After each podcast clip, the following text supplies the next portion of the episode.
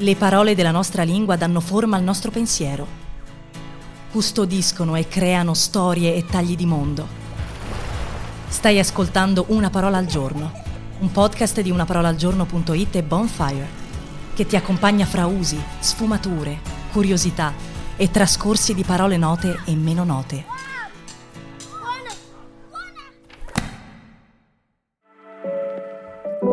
Questa settimana raccontiamo parole poetiche. Oggi Alcionio.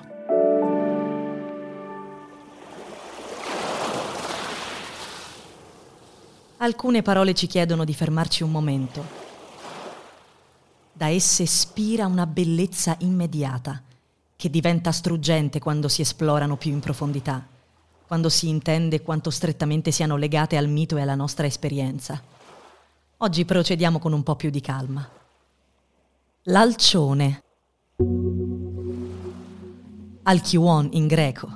È un altro nome del martin pescatore, che come molte persone sapranno è un meraviglioso piccolo uccello, dai più stupefacenti toni dell'azzurro e del giallo, che caccia in maniera spettacolare ovunque ci sia uno specchio d'acqua limpido. E naturalmente dobbiamo partire da lui e dal perché porta questo nome secondo il mito antico pensato e narrato da chi, come noi ma migliaia di anni fa, ne subiva il fascino guardandolo pescare. Non c'è un unico personaggio femminile del mito che porti il nome di Alcione.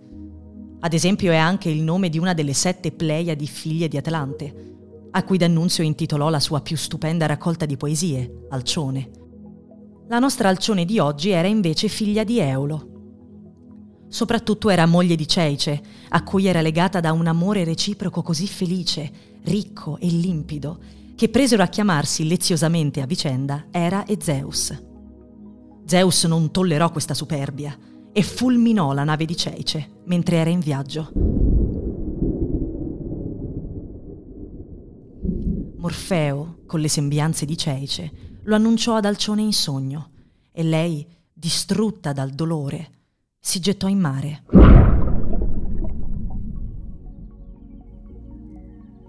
Alcione e Ceice furono così trasformati in due uccelli marini, in due alcioni.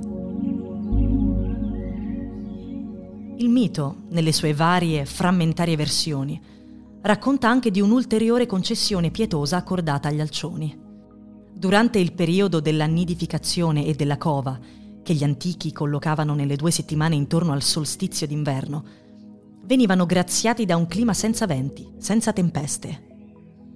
Naturalmente è una vecchia superstizione, frutto di osservazioni tradizionali di un paradigma magico. E chissà se quegli alcioni erano proprio i nostri martin pescatori. Ma è vero che nel periodo più cupo dell'anno uno squarcio di calma è particolarmente benvenuto, è impressionante e che ha il sapore di una tregua, da qui l'alcionio diventa figuratamente il tranquillo, il pacifico. Ed è un passaggio semantico che troviamo già in latino. Gli alcionei dies, i giorni alcionii, sono giorni di calma. Ma quella dell'alcionio non è una larga serenità agostana.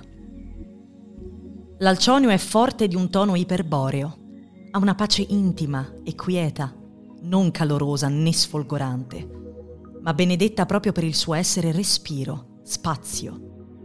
Possiamo decidere come passare i giorni di un intermezzo alcionio fra due periodi di lavoro intenso.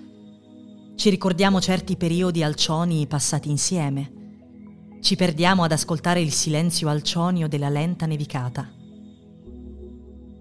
Una parola poco accessibile e certo non adatta a tutti i discorsi. È normale per una gemma di questa caratura.